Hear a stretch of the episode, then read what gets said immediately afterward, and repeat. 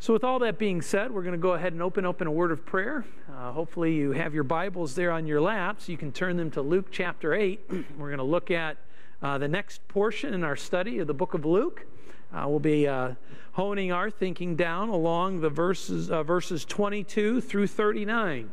And uh, we'll be covering that section here tonight. But before we get to that, let's go ahead and pray and thank the Lord for the opportunity we have to gather together. Father in heaven, we thank you so much for your word. We thank you that you have revealed yourself to us very clearly. We have clear propositions in the scriptures, and we're so thankful for the assurance that we have that God, you, although you are not in, uh, absolutely knowable, uh, that you have revealed yourself and given us the things that we need to know about you, and that those things will always eternally be true. And so, as we look into your, your, the precious gift of your word tonight, we pray that you would stir our hearts and our thinking along uh, the proposition that you have uh, uh, given us to, to think about. Uh, and Lord, we, we think of those who are not uh, dealing, feeling well or, or are struggling with health concerns among us.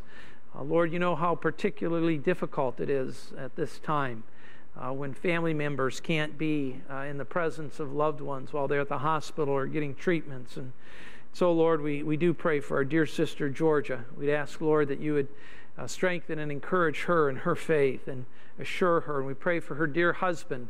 Uh, that you would comfort him and that together they would grow in their understanding of the person and love of the Lord Jesus Christ. And pray for Marie uh, Williams and uh, we thank you, Lord, that she seems to be getting the necessary help she needs. And we pray that you'd continue to give doctors wisdom as she uh, works in relationship to this medication. And uh, please strengthen her body. And uh, I think, too, of Ron Major, Lord, would ask you'd continue to allow him to progress and to be strengthened. And uh, we thank you for um, Jennifer and would pray you'd continue to heal her as well. Uh, and then, Lord, we uh, think of uh, Sandy Coakley tonight. We pray that you would give the doctors wisdom as they uh, concern themselves with the question of the reoccurrence of cancer in her life. We pray that she would know the peace that passes understanding, that Jim uh, and her, as they testify of your sovereignty in their life, uh, that they would find great comfort in that truth and partake of the divine nature through great and precious promises.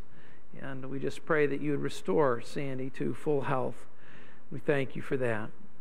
Lord, we commend our time to you, our, these dear saints to you. We pray that uh, this would be a, a profitable time. We love you in Jesus' name. Amen.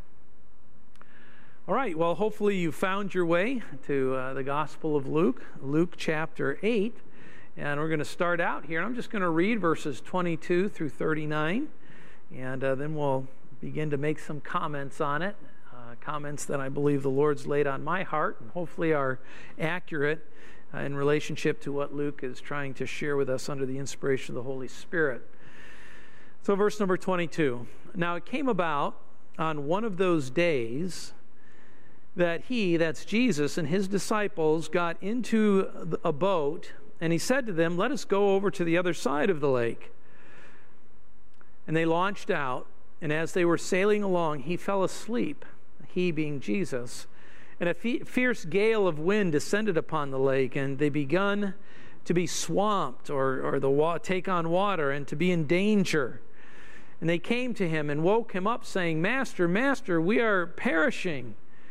And being aroused, he rebuked the wind and the surging waves, and they stopped, and it became calm. And he said to them, that is his disciples in the boat there, where is your faith?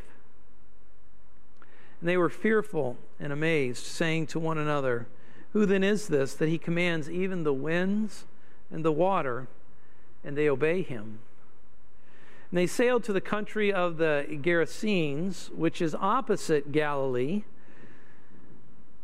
And when he had come out onto land, he was met by a certain man from the city who was possessed with demons and who had not put on any clothing for a long time and was not living in a house but in the tombs. And seeing Jesus, he cried out and fell before him and said in a loud voice, What do I have to do with you, Jesus, Son of the Most High God? I beg you, do not torment me. For he had been commanding the unclean spirit to come out of the man. For it had seized him many times, and he was bound with chains and shackles and kept under guard. And yet he would burst his fetters and be driven by the demon into the desert and Jesus asked him, What is your name? And he said, Legion, for many demons had entered him. And they were entreating him not to command them to depart into the abyss. Now there was a herd of many swine feeding there on the mountain, and the demons entreated him to permit them to enter the swine, and he gave them permission. And the demons came out from the man and entered the swine, and the herd rushed down the steep bank into the lake and were drowned. And when the herdsmen saw what had happened, they ran away and reported it in the city and out in the country. And the people went out to see what had happened. And they came to Jesus and found the man from whom the demons had gone out sitting down at the feet of Jesus, clothed and in his right mind and they became frightened. And those who had seen it reported to him, to them, how the man who was demon possessed had been made well.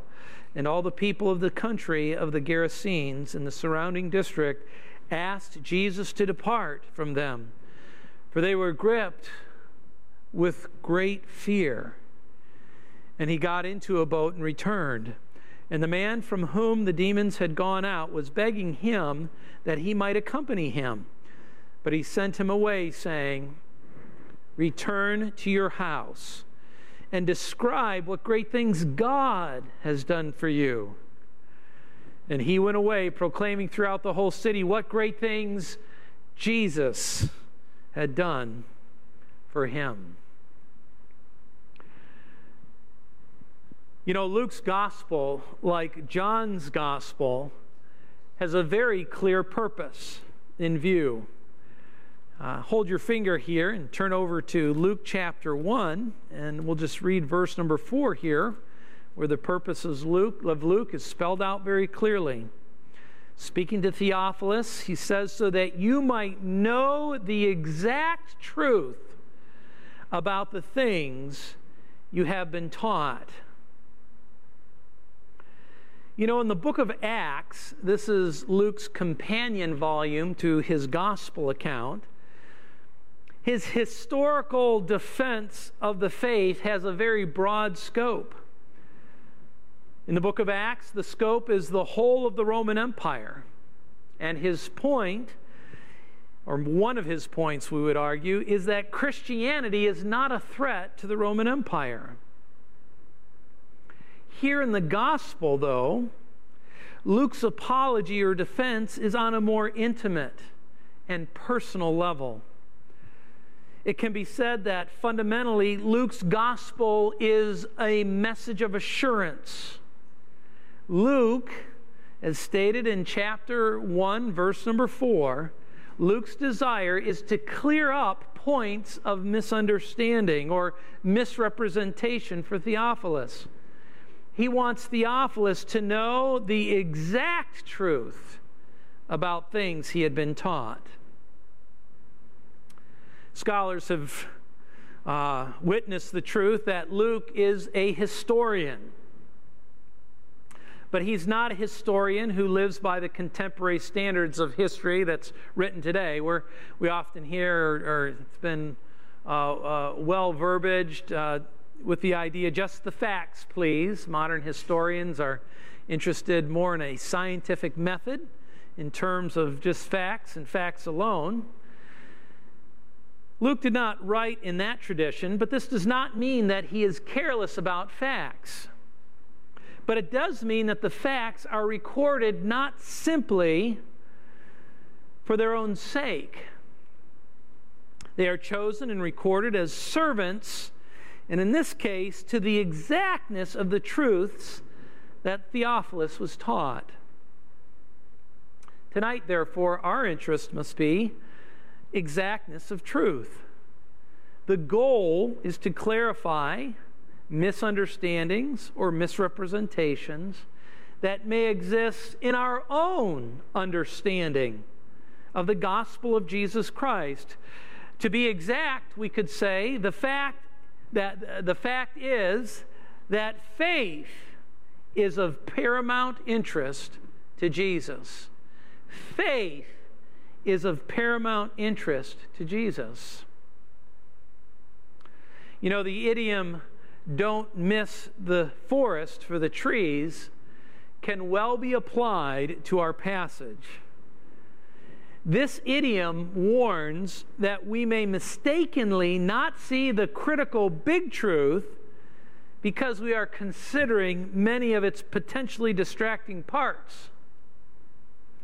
Although those parts are important, they ought not to receive equal weight as the critical big truth. In New Testament history books, like we have here in Luke, we limit this possibility of seeing, uh, missing the forest for the trees, we limit it uh, uh, by focusing or understanding Luke's purpose in writing. We've already talked about that. And then more specifically, focusing on the hero's intentional dialogue, values, and interests. In our text, Jesus, of course, is our hero.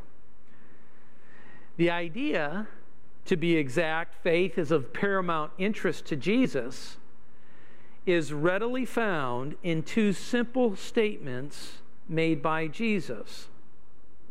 The first statement is formulated in a question, and we read it in verse 25.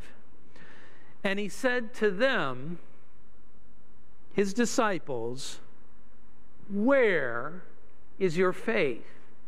Where is your faith? Given what just has happened in verses 22 through 24, Jesus' response here is truly a bit unexpected. The distracting trees are many. Something beyond just mere miraculous has taken place. The text here takes on almost Narnian like proportions. And what I mean, like, uh, I mean, like C.S. Lewis's Narnia, this, this place where uh, the stories are worked out that are almost magical, where inanimate takes on animate realities. Uh, this particular passage seems to almost take on those Narnian like proportions specifically when Luke reports that Jesus rebukes the winds and raging waters. You know, uh, the word rebuke here is a good translation. It's an interesting word, but it reflects well the Greek word. It has the idea of commanding with the implication of a threat. It is as if the wind and water were animate creatures, and Jesus, who normally would be just fine with violent winds and raging waters. I mean, our text makes that clear. I mean, he was asleep, he was sleeping right through it. But it seems to be that he lets the winds and waves have it. It is as if they should be embarrassed given the present company in the boat. They should know better, it would almost seem. From there, however, he turns, and it is this, and it is here we find about which we must be exact. He asks those disciples, disciples, folks, where is your faith? You know, this is a, que- a question that isn't directed to people who have very little knowledge of who Jesus is. It's not directed to people who we would consider have absolutely no interest in Jesus. No, as the text makes it very clear, these are the disciples of Jesus. These are probably the would be apostles, later be conferred that apostolic authority. Right now, they are considered disciples. They were not many. We know these boats weren't extremely large that crossed the Sea of Galilee. Um, so these are disciples in the full flush of the observation of something absolutely beyond belief. So it's a question directed to disciples. It's a question that arises out of experience of great danger. We, we read that here in the witness of the apostles themselves, uh, of the disciples themselves. This, this gale force wind descends upon the lake, which is not uncommon there in the Sea of Galilee, a very shallow lake, often given to these tempests. Um, but they report there they began to be swamped with water and they were in great, great danger. This question uh, arises out of the experience of great danger. Their, their words are telling. We have here in our text this double address Master, Master. It indicates in the Greek a very high, high emotion. They were about to die. And to die in perhaps one of the worst of ways. I, I don't know if you uh, remember as a little kid with your buddies. I think uh, I hung out a lot with Pastor Tim and uh, Pastor Mike Goldfuss, who's pastors across town.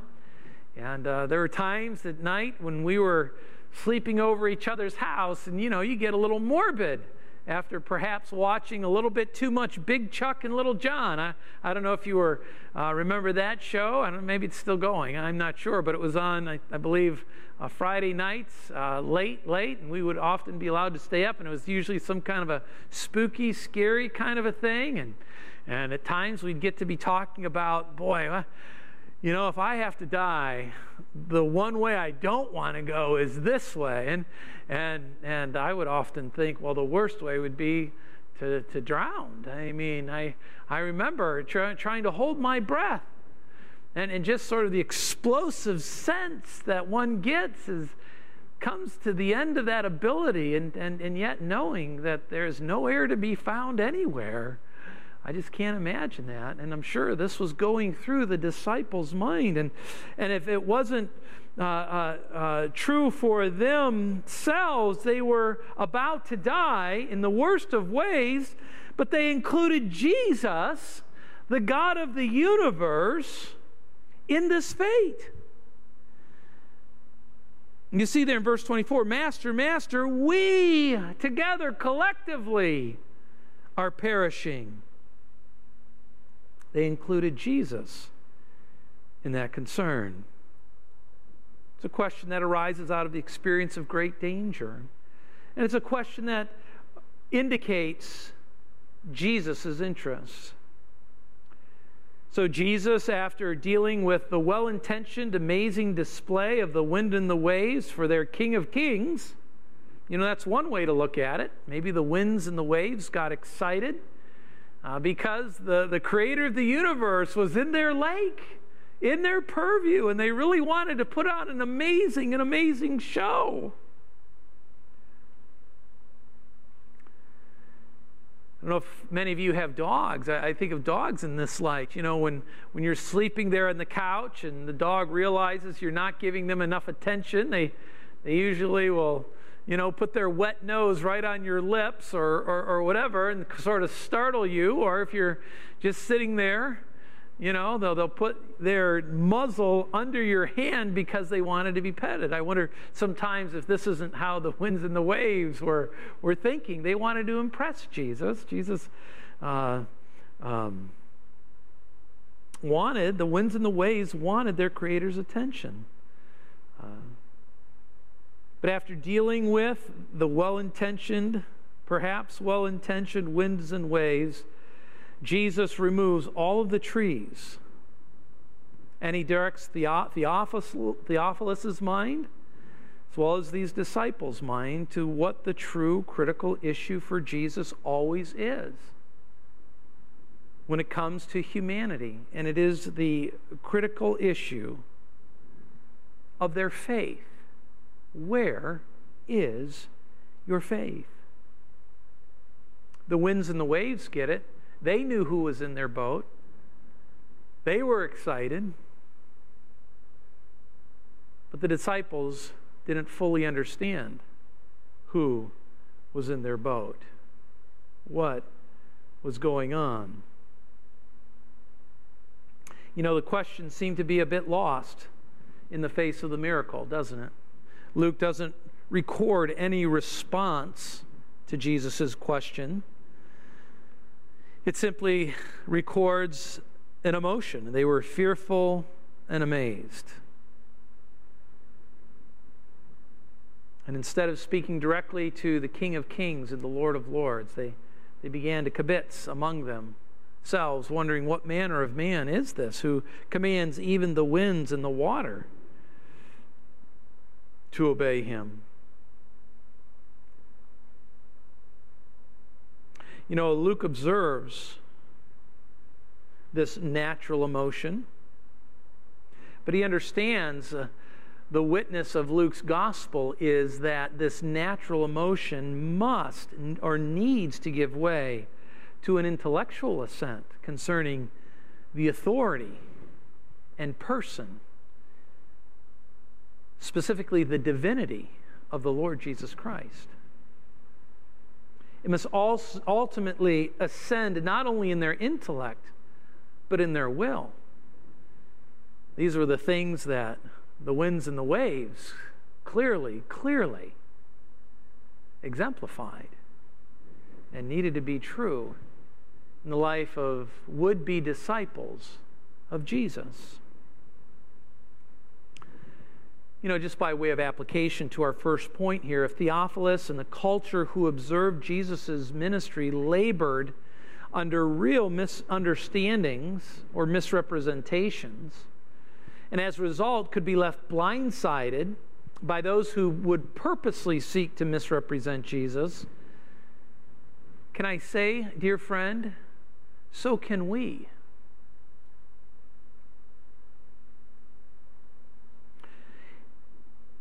You know, it is true throughout the history of the church, and particularly the early church, many charges were leveled by Rome against Christianity. So many actions and motives were falsely, we know, assigned to Jesus. Christianity was heralded to be a threat to the whole Roman way of life. Later, we know that Nero would blame Christianity for the burning of their glorious city, Rome. The culture to make such a claim was already growing in Luke's time. Luke writes as a historical apologist. Theophilus needed to understand that Christianity, to be exact, has a paramount interest in the question of where faith lies in each individual. So Christianity's fundamental interests were not socio-political with question to the disciples of Jesus. No, fundamentally, the question was where did their faith lie with reference to the authority and person of the Lord Jesus Christ? And that's an important question. That's an important question. Do we realize, like Jesus was encouraging the readers of the Gospel of Luke to realize, that the critical thing right now is to prepare our hearts for the kingdom, to repent and believe, and to pursue the assurances of faith as God has laid out so clearly for us in the rest of the New Testament. So, the second statement, as we understand, if I can use the expression again, to be exact, faith is of paramount importance to Jesus. It's not formulated in a question. The second statement is formulated in the form of a command, and we read it in verse 39. Here, Jesus commands the formerly demon possessed man to return to your house and describe what great things God has done for you. Return to your home and tell. This command is obviously directed to a formerly demon possessed man. Uh, if the trees were thick in our previous paragraph, the trees get darkeningly thick now due to the sheer drama of the event. Unlike the disciples, there is no question of the demoniac as to where its faith was. Jesus had no question for him or it. The fear for Legion was not if Jesus had the authority, but rather their fear was because Jesus, as God, has the authority. The titles Legion uses for Jesus are quite breathtaking, especially in contrast to the disciples who just saw Jesus rebuke winds and waves. The legion fall at the feet of Jesus. Legion proclaims the truth that this historic figure, this Jesus of Nazareth, is in fact God Himself. Jesus, the Son of the Most High God. They beg, they plead not to be what? Tortured. They knew their condition. They knew that the Most High God can do nothing but judge in fire and brimstone the demonic horde that rebelled against him. They knew that. They, in effect, are begging for mercy. They, they, they deserve something awful, and they're begging for mercy. They pleaded not to be tortured. They begged not to be confined to the abyss.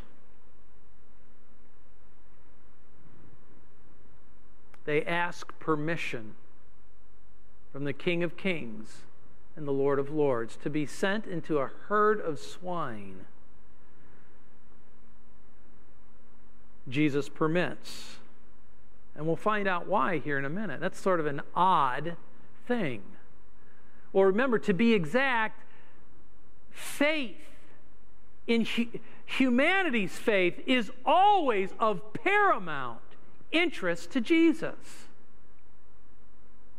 So the pigs are going to serve as a purpose that's going to drive that reality. If he assigns them to the abyss, nobody's faith is really ever changed or challenged, maybe other than the demoniac himself. But Jesus has far greater interests, to be exact. So the command, uh, uh, the, the pig keepers, uh, after the pigs rush down the hill, drown themselves in the sea, the pig keepers run to the town to report. The townspeople ask Jesus to leave. They too have the same essential emotional response as the disciples in the previous paragraph. They are afraid.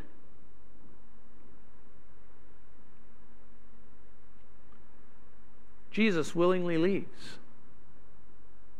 He willingly leaves. So it's a command directed to a, a, formally, this command, return to your house and describe what great things God has done, is this, this is directed to a formally demon possessed man. And, it, and, and, and secondly, we want to notice here that it's a command that arises out of the experience of what? It's not out of the experience of being demon possessed. The townspeople had gotten used to that. That was no real great new news. What's amazing is that this man is now seated at the feet of Jesus, clothed and in his right mind. You see, this is what, you know, when it comes to dear people of God, our realities, we are so used to the dominion of sin and death and and demons and all you know i'm just saying that that you know we just kind of yeah okay that that is what it is.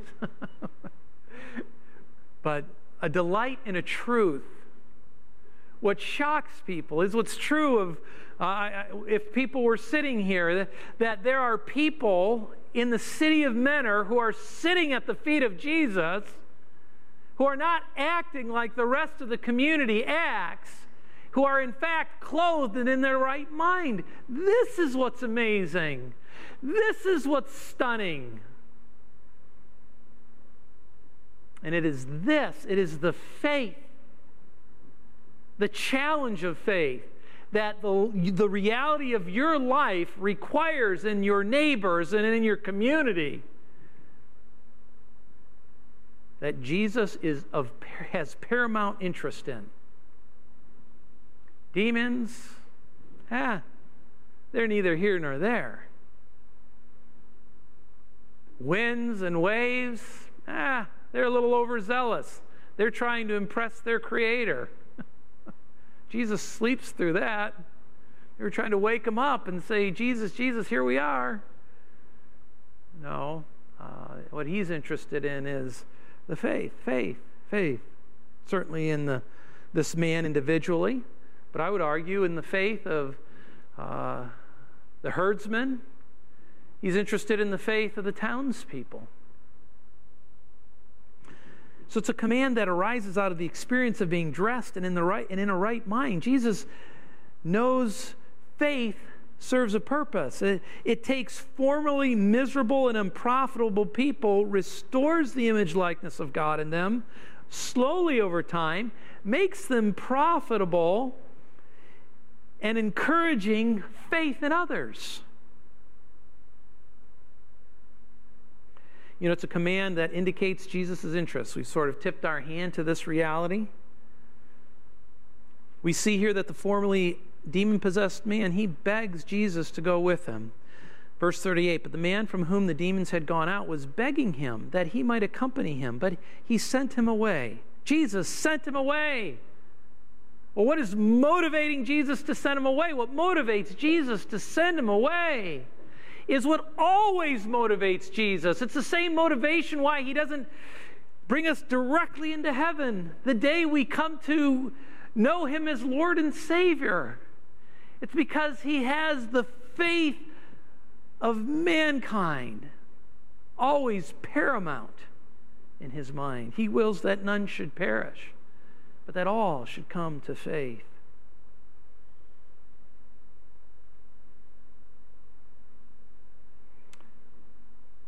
Jesus sent him away. Jesus' interest was presumably in the faith of the pig farmers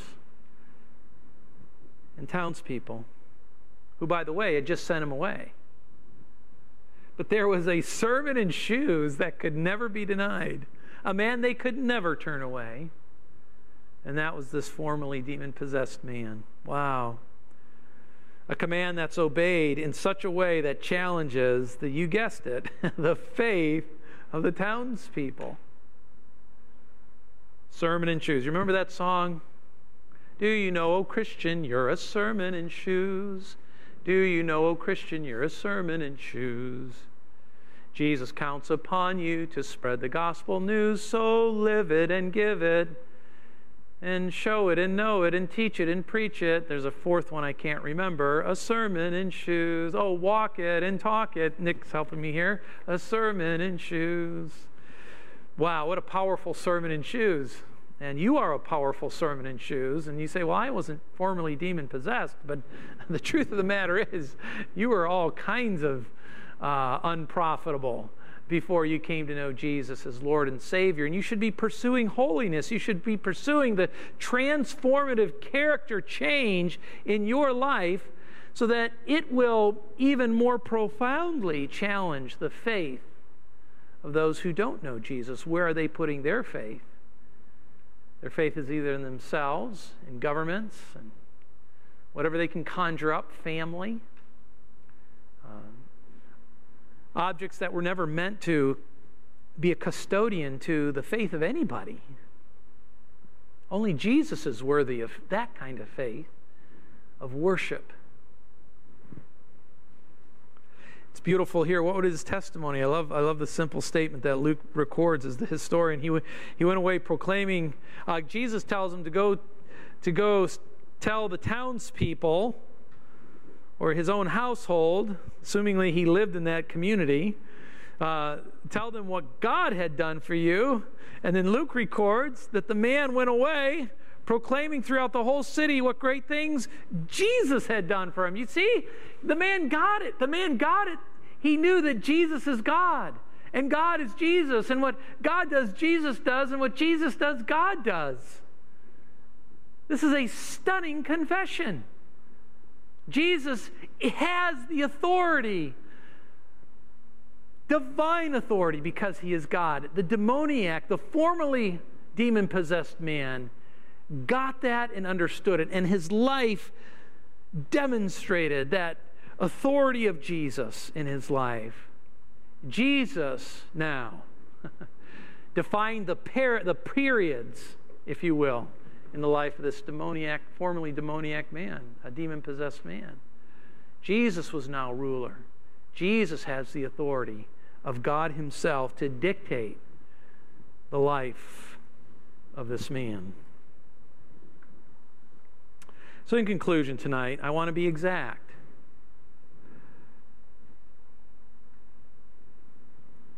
Our faith, my faith, your faith, the faith of those who live in the Mentor community is of paramount interest to Jesus.